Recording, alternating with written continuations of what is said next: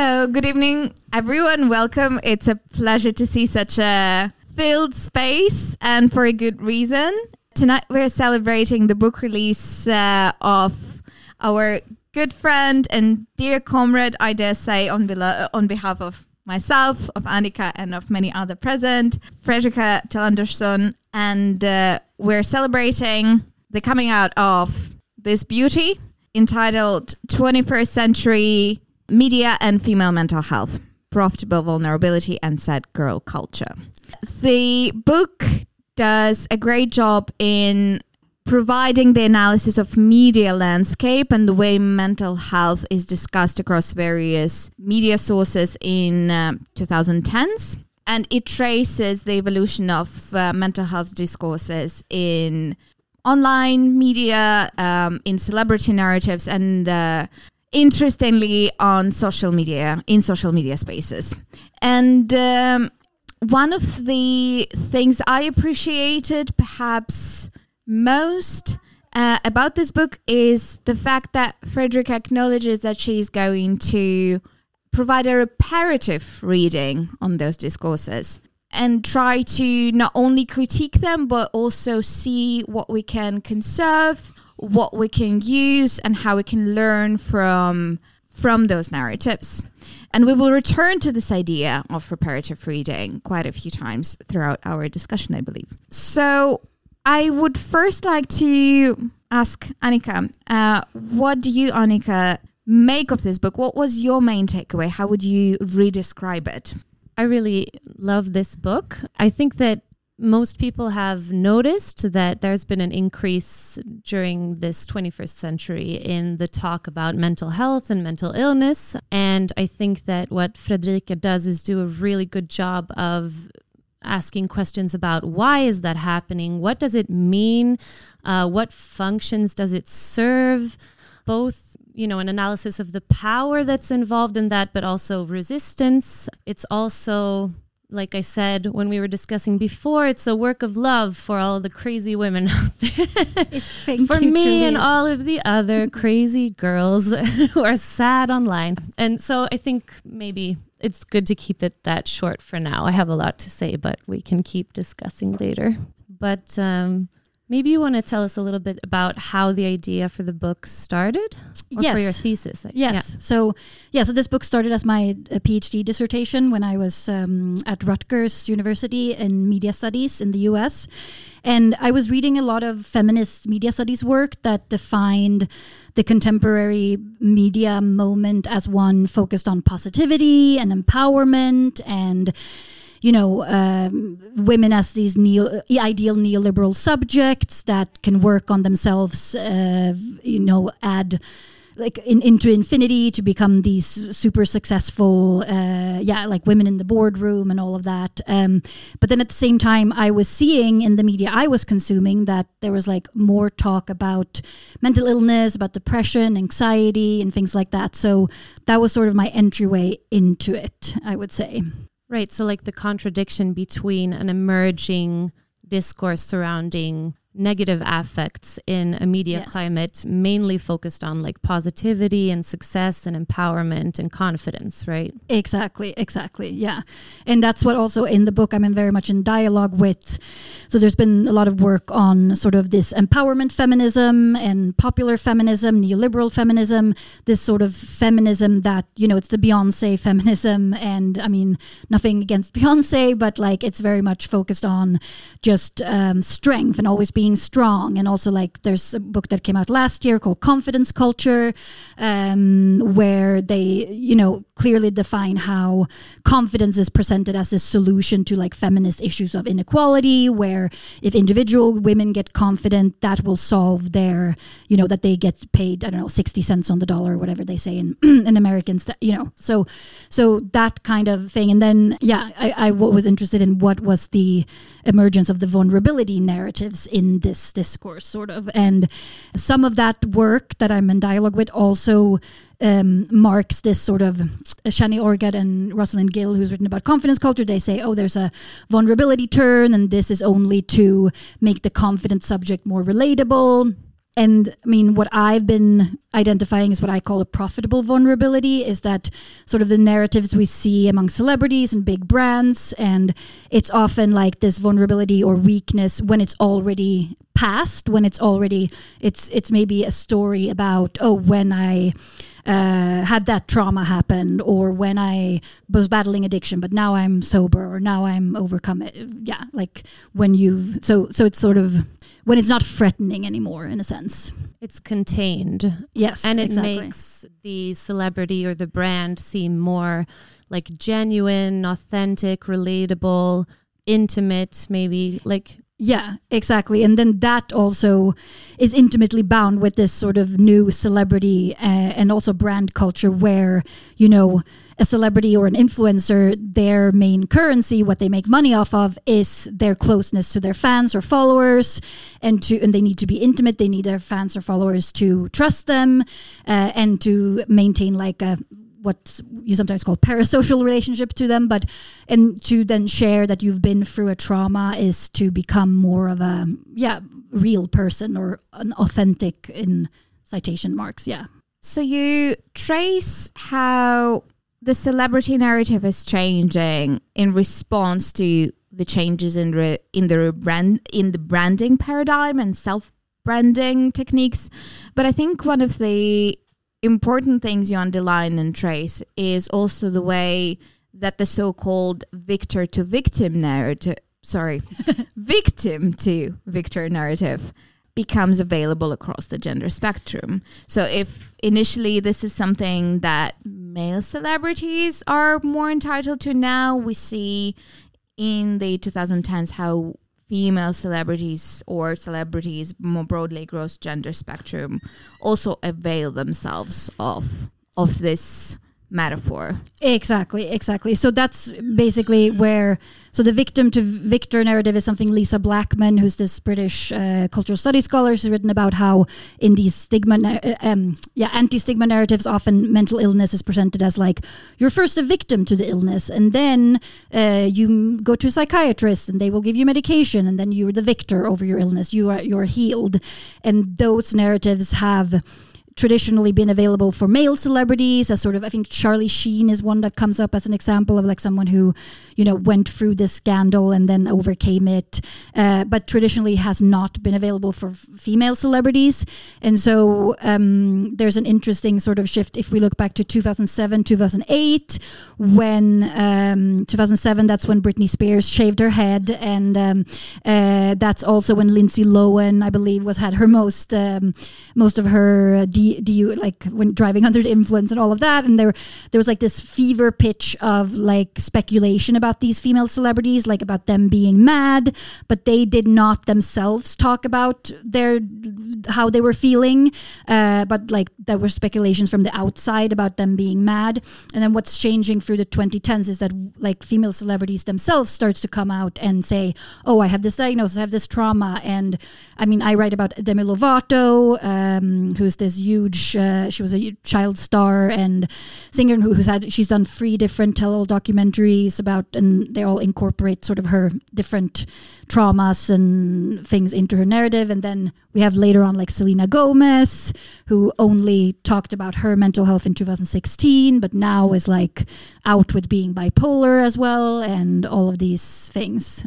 I think one interesting thing about the um, both the site of study of magazines, Teen Vogue and Cosmopolitan, but also the celebrity narratives that you look at is that they're more contained within a sort of a biomedical framework, more so than the like radical online sad girl culture that you also study. So it's maybe, I mean, it seems connected somehow that like a biomedical framework that started conceiving as mental of, of mental illness is something that can be cured, uh, treated, understood in a different way. Um, this whole like victim to victor narrative is also more easily accessible, I guess, within that ideology or that science or whatever. But I guess I was thinking about like what do you think are the you you touch on it on the book but if you want to expand on like more what are the broader like what are the broad stroke social reasons for this shift you know both in an increased talking about mental illness and this gendered shift as well. Like, what do you think the reasons are for that happening? Um, yeah, so the, the bi- biomedical to start with, or no?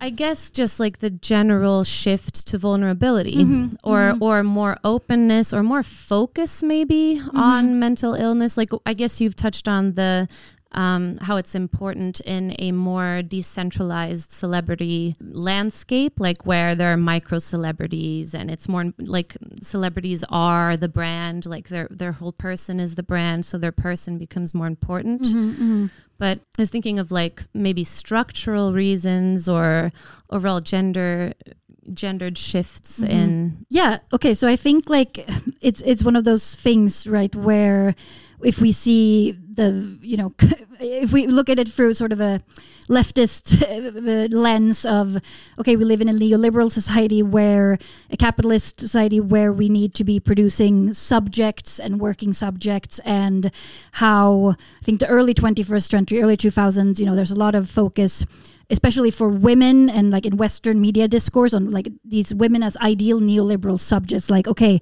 so now women are in the workforce too now women can do all the things that men can do and they can uh, infinitely like self-optimize and just like be better and better and better and work on themselves. And i think at some point and one reason actually when i started the um, like empirical work on this i started at the year 2008 because of the financial crash which was a big event at the time. I mean now we've had covid and like all these other things so maybe it doesn't feel as monumental anymore but for a long time you know it was like 2008 like the precare and the like notion of that this endless growth of the early 2000s is not available anymore. It's harder to live.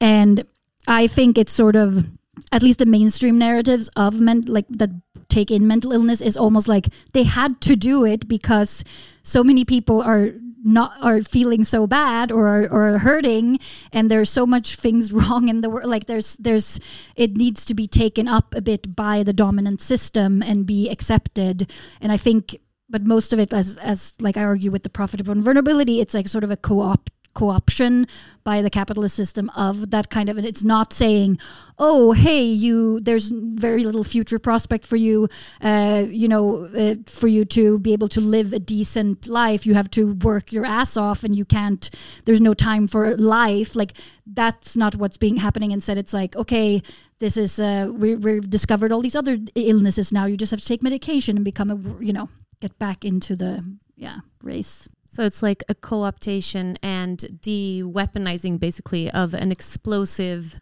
pain rooted in the discrepancy between a system that robs people of the conditions for like a meaningful fulfilled life yeah. through precarity and harsh working conditions etc where like the commercial text for the system is you know you're privileged everything's great Mhm, um buy things and Yeah. be happy take care of yourself if you don't feel good it must be because you're sick and you Mhm. need this pill hmm sort of yes definitely i think that's yeah So I would like to return a step back to the discussion of profitable vulnerability as related to, to celebrities and as related to large media outlets.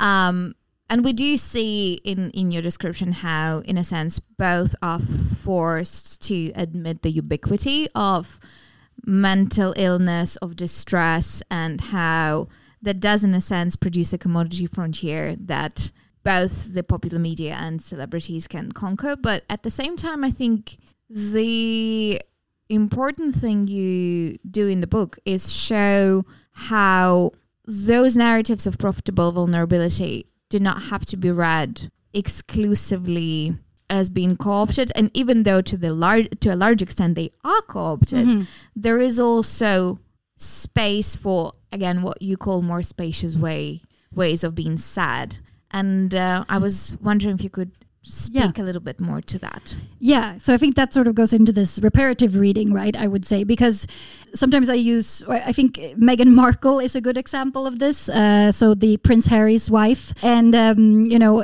when they did the opera, Oprah interview about a year ago, or maybe it was two years ago now. I can't remember. If just, but whatever. When she first revealed that she had been suicidal when she was living in the palace, you know, she, when she was literally a princess, and a lot of um, obviously that debate about them is already infected by all this other cultural war stuff. But some pundits were saying at the time they were like, "Oh my God, they're just saying that because they want to be so woke and because it's trendy now to talk about mental health and mental illness and la la." And I think one could hold that analysis. I think there could be some truth to that to be like, okay, you know, you could read them cynically as only like yeah, using certain parameters to become more likable or whatever.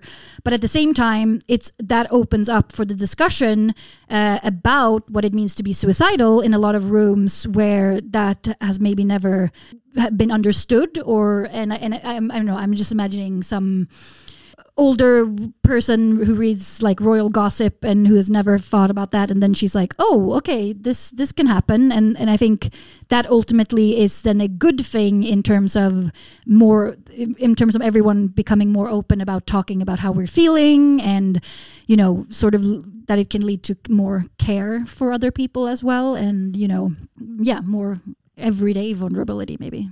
Yeah like the effect of the difference between how like Princess Diana was handled Yes, and uh, yes. so uh, the effect on other people or like the broader culture in a sense Mhm, the mhm. feedback of like the culture creating that kind of space but also what that means for for people in general basically Yeah. that it's possible to speak for oneself it's possible to speak about at all.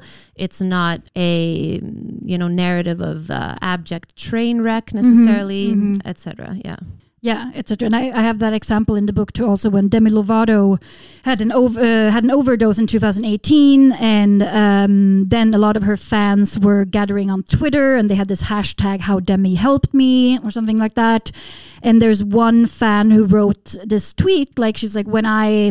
When I was suicide, or like when I, I don't know how old she was. When I was so and so old, like I was in my room, I was about to take pills, but then I heard my dad play Demi's song, and I went down to my parents and told them, and then I got into treatment, and then it's yeah, it's just really sweet. And then like other people, other of her fans are writing, like responding, like, "Oh my God, you're like so good that you made it, and like hope you're okay." And and I think that also speaks then to another. Not only does the celebrity open up for fans to like uh, relate to them in that way, but also that fans can connect with each other along these lines. Uh, yeah.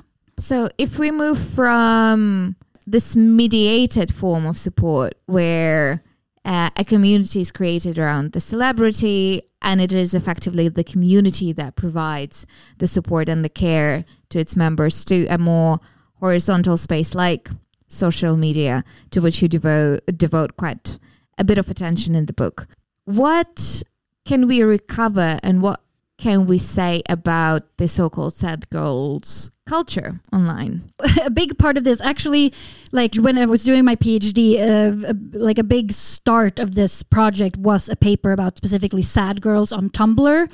Uh, and so tumblr for those who don't remember i don't know maybe everyone remembers but it was or is a social media like the microblogging uh, platform. And uh, there in the early 20 or like yeah 2012 2013 14 it was a big like sad girl culture there that was a lot about or I can say first like what I tr- and then so I have one chapter in the book that traces sort of the sad girl from Tumblr to Instagram also via some other like artists and I try to there's different stories also or different interpretations of where the sad girl comes from. Like there was this one group called sad girls ike which was like this mexican group and they were say and they were active on facebook and they traced the sad girl to latina culture and this um, sort of the chola culture of uh, 1990s los angeles and for them that was they were sort of complaining that more white coded sad girls like there was this artist called Audrey Wollen who had this sad girl theory. And they were yeah so there's been some contested sort of uh, things there where where she comes from. But in general i would say like the sad girl is someone who you know is not a- f- afraid of expressing her sadness and of almost sometimes can feel feel the pleasure of that as well. And i would say on tumblr has still was a lot of like aesthetics. There's like I have I managed to get some photos in the book. Uh, you know, they're typical. It would be all these images of Lana Del Rey, and I'm not even going to get started on Lana Del Rey, uh, which uh, or maybe as a side earlier. But yeah, so there would be like what people would post. There would be like photos of Lana Del Rey, and then her lyrics on top of them, like "I was born to die" or "You you like your girls insane," or you know, and then yeah, so that kind of, and also of like Courtney Love and like all these other sort of worn out women, but also just like pictures of pills and like all these kinds of things. So very much aesthetic. And then sort of when it moved to Instagram, it got a little bit more humorous. And also that has somewhat to do with the platform, like the technicalities of the platform. But yeah, so then it was more like meme culture, sort of, but also more explicitly critical and like leftist and sort of directly connecting the like big pharma to uh, to capitalism, to side effects, or and things like that.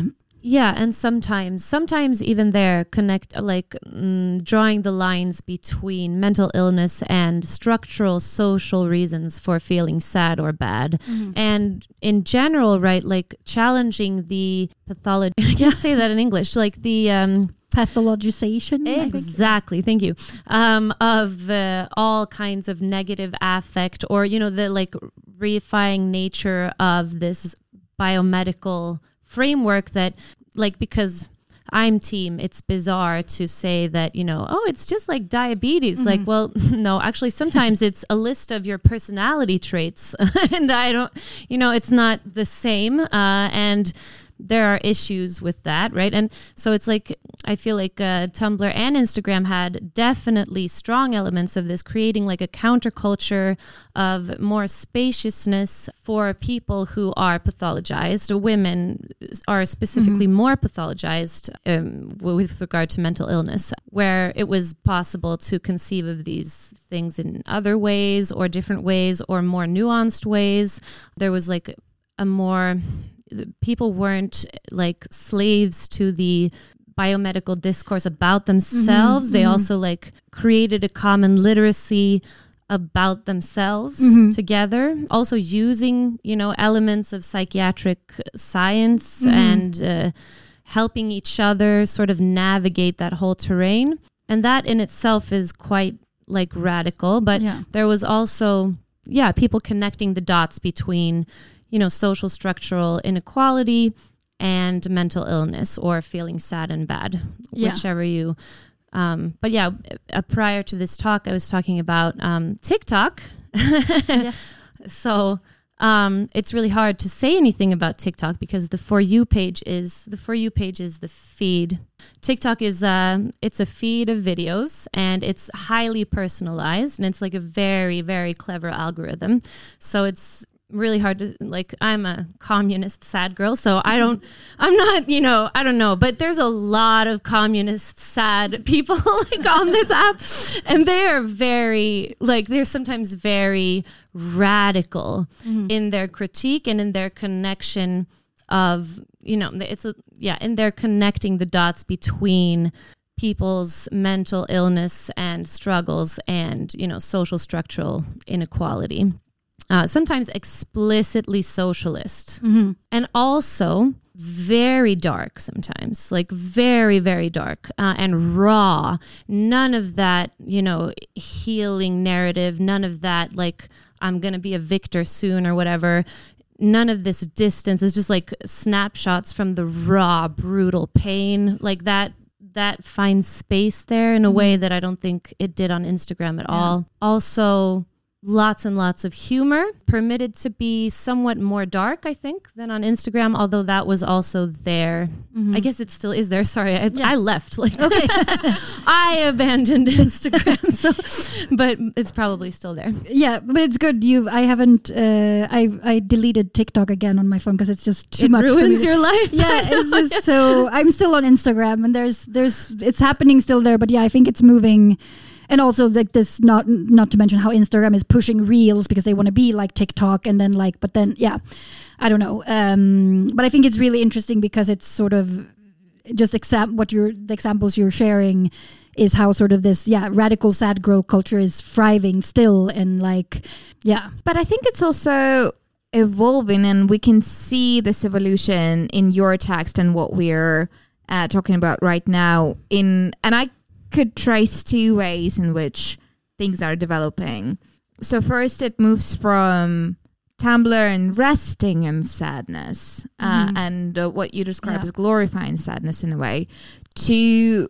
instagram where more of the connecting of dots happens, more of critique starts happening, the support communities emerge, but then we see how the way the cultural space evolves is governed by and limited by the algorithms, by the the infrastructure of that particular media platform. And in a sense, what we see on TikTok when, and what we've just uh, discussed is the apogee of both. So we see more radicalization, but we also see more tailoring and more of a bubble in a uh, in a sense. It has also been a, a huge topic in the in the leftist community that we're mostly talking to to each other. Mm, yeah. Yeah, I think I think there's definitely something to it. We're all in our like filter bubbles, and you know, so some of us then live in worlds where like everyone has a diagnosis, and everyone is like all you get in your feed is like common ADHD mistakes, common. Or if you're on this one, like my like um, there's one of the sad girls I write about, Binge City. She has this great like uh, haul video. No, like un- I don't know, some video where she goes uh, talks about her antidepressants and the colors, how they're matching her like nails, and it's like it's so it's just very. So I feel like some of us are living, yeah. So some of us are then living in like worlds where everyone's just like completely bonker, or like okay, that's a bad word, but you know, like every, where we're all off the rails. So like, let's not, and just like who are the neurotypicals in our, you know, and, and very And that's okay. yeah, kind kind of. But then what I think the crucial part here is sort of the support element, right? Where because what I'm seeing a lot, as again, I don't know TikTok that well, but like on Instagram too, on Instagram where a lot of these accounts also provide support in in, in um, to to th- their followers, and like there is also this trend, right, of actual mental health care professionals who have their accounts, or there's like I or this and this language that maybe. F- 20 years ago only was the language of psychologists and therapists like attachment theory like um, polyvagal like all these sort of ways to try to cope and understand one's uh, feelings and emotions and uh, patterns. Uh, it's now being disseminated online because people are not getting sort of the support they need from healthcare professionals. They turn to social media. And i think that's also sort of an entryway where you can reach more people as well because then it's like who gets who is hurt the person who's hurting will re- go there to find help. I don't know if that yeah. And I think also like I think that at least TikTok definitely creates a more more bubbles, right? Like cuz it's so so tailored, but the thing about this bubble that I'm in that I was also in on Instagram, but less so because it's less less tailored is that it's a lot more diverse with regard to which bodies can Mm. inhabit sadness and display it. So because that's like one of the themes of your book Mhm. too is how the sad girls of Tumblr are predominantly, you know, young, white, quite Mhm. pretty, mm-hmm. like conventionally beautiful Mm-hmm. young women. And it seems that these more spacious ways of feeling bad were available to these specific people in specific aestheticized forms. Mhm. Whereas now, I don't think that's necessarily true anymore, actually. I think it's uh, really diverse and, like, I mean, there are lots of people like drawing the, you know, connecting the dots between like structural racism and affect, for Mhm. instance. And like I meant, like last time we talked about your book in this very same spot, uh, we were talking about how like we couldn't really think of like a black female star, Mm-hmm. like pop star or whatever, that is sort of allowed to do what maybe Lana Del Rey does or what Fiona Apple does Mm-hmm. um, with their art.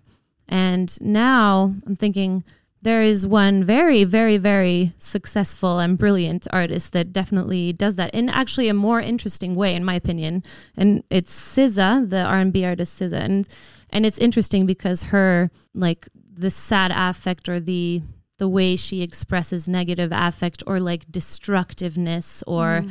self hatred or whatever in her art is very raw Mhm. And not very aesthetic, you know, and not very, it's not connected. I, well, I don't know, but I don't perceive it as connected to like a persona in the same way as Lana Del Rey does it, for instance.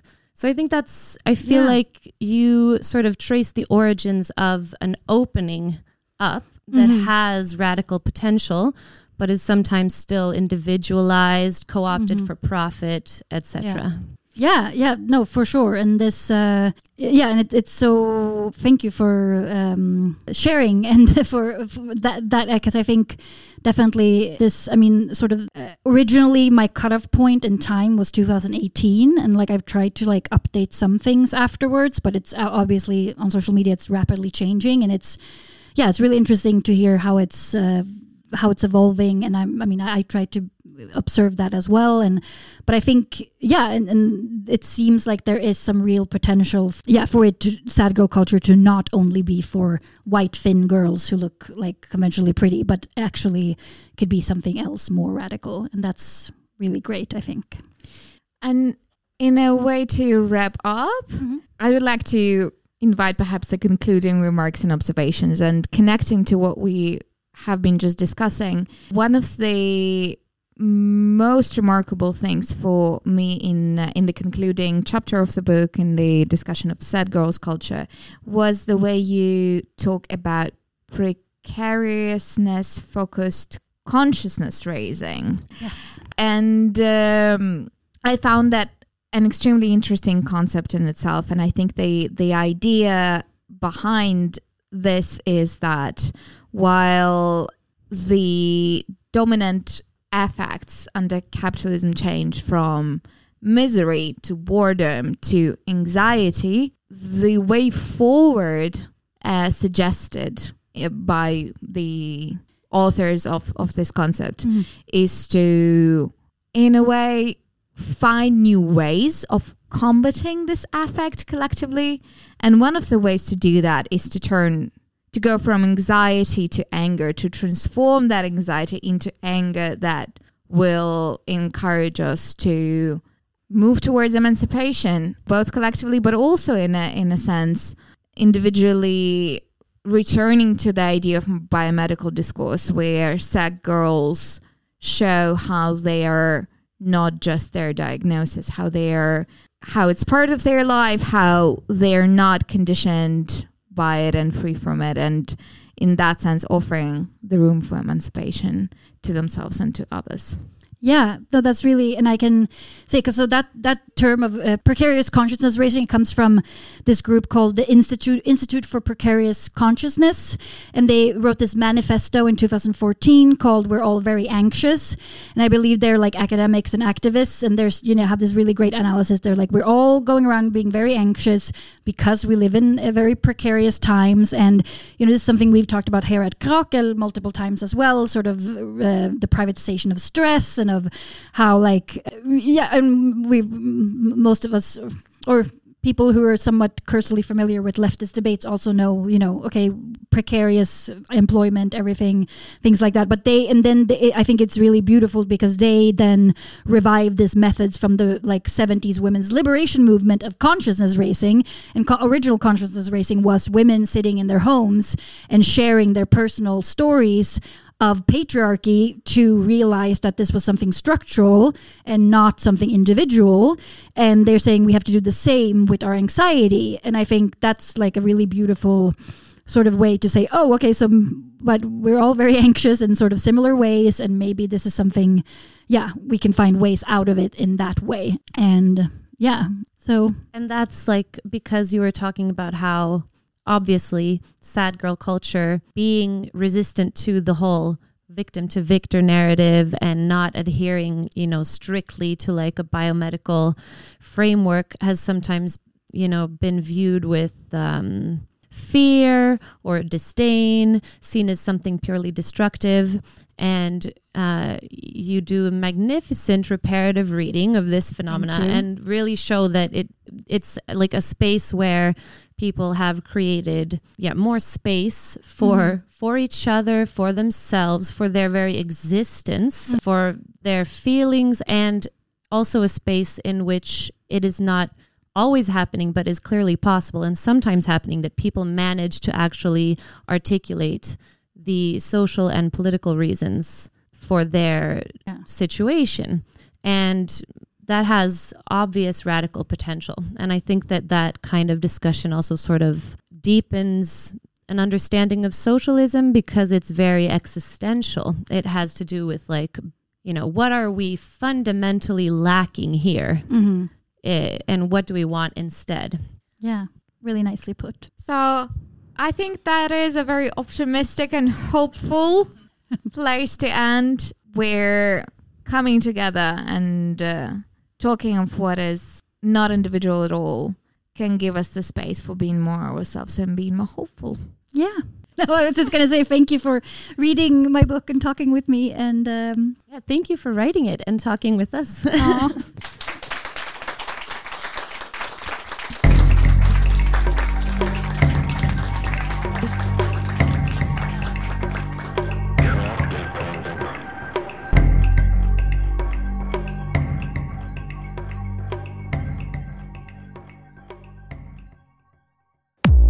Du har lyssnat på en podcast som görs i samarbete med ABF Malmö.